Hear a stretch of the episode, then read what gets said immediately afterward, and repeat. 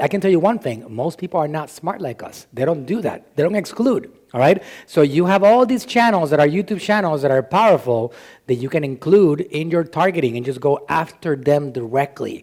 You can't do that on Facebook. Hey, welcome back to the Marketing Ninja podcast, where Manuel shares his business, marketing, and branding strategies he's used to build seven to eight figure businesses.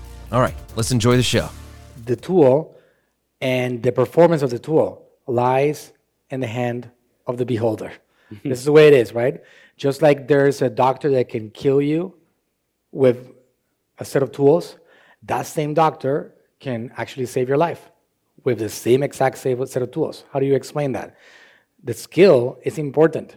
So I see people here commenting just on the YouTube channel. I saw people commenting like, "Well, I spend money and I didn't get a return. I'm doing this." You got to understand that your skill needs to improve because there's so many different things that you can do on it when it comes to targeting, when it comes to the split testing, when it comes to the creatives, when it comes to the locations, when it comes to the different opportunities, and you can even go after. I mean, it's it's a pretty massive world of opportunities in this platform. For example, if you are gonna put some energy behind it, you would go out there and search for 20 channels that are similar to your brand, big channels you can even target YouTube channels directly mm-hmm. and put your own ads on from your videos in your in in these channels of your competitors. Let's say that I'm selling slime on Amazon because I have a toy brand.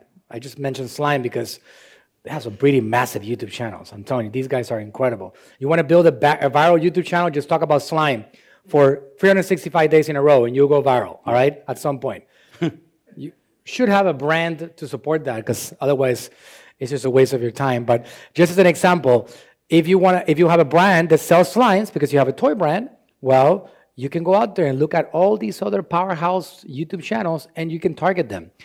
If a YouTuber is very smart, like for example, us, we're smart YouTubers, you know what I do?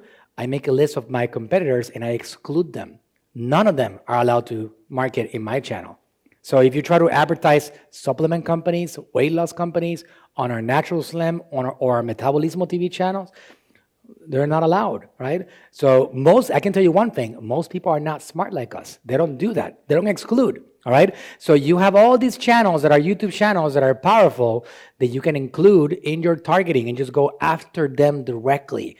You can't do that on Facebook. You can't target exact pages. Mm. You can target, like, for example, people that have fan bases, some major channels, but not like YouTube, that you can go directly to a particular YouTube channel or related subject. Right. So just yeah, to like clarify, you could target, you could target like let's say a personality, but you can't put their ad, your ads in front in their page in front of their audience while they're on their page, and you can do that with YouTube. Yeah, I just want to answer that question that I, I'm seeing because a lot of people have tried YouTube ads. You know, just like a lot of people tried Facebook ads and none of it worked. The tool relies on your skill to use that tool. So you got to learn. You got to do the right thing, like show up to workshops like this and learn and find out what we're doing that's successful. We're not making things up. Does this building look like we make things up? We are actually accomplishing results and successful strategies and campaigns for our clients. And because we have accomplished success, we make the Inc. 5000 list. We get more clients coming in. We're helping more people. So what we're saying is based on not a dream, it's based on actual practical application of this information. So if you guys are not getting results, then you probably need to just get more information, get more educated, and go get back to the whiteboard, like, like they say, go back to the drawing board mm-hmm. and figure out what you need to learn so you can actually try it again and get more results. Advertising is more like being a baseball player, right? If you get to get on base three out of 10 times, you're killing it, man. You go to the Hall of Fame right? In advertising, it's like that. You got to go out there, try things out. Oh man, that didn't work. Get back. I cannot even tell you how many millions of dollars I have wasted uh, in advertising campaigns that didn't work. Now, my father would be the first one to always correct me when I say, Dad, I spent all this money. I think it was a waste. He would be like, Son, stop it right there. You did not waste, you invested.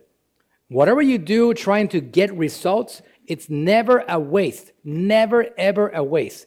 It is a process of discovering what works also ends up being branding because your message is being put in front of people. Yeah. That's never a waste. So trying things out until you find something that works. It's an investment of your money and it's a smart investment to do. Yeah, you just got to stay consistent, persistent, learn, and then optimize along the way.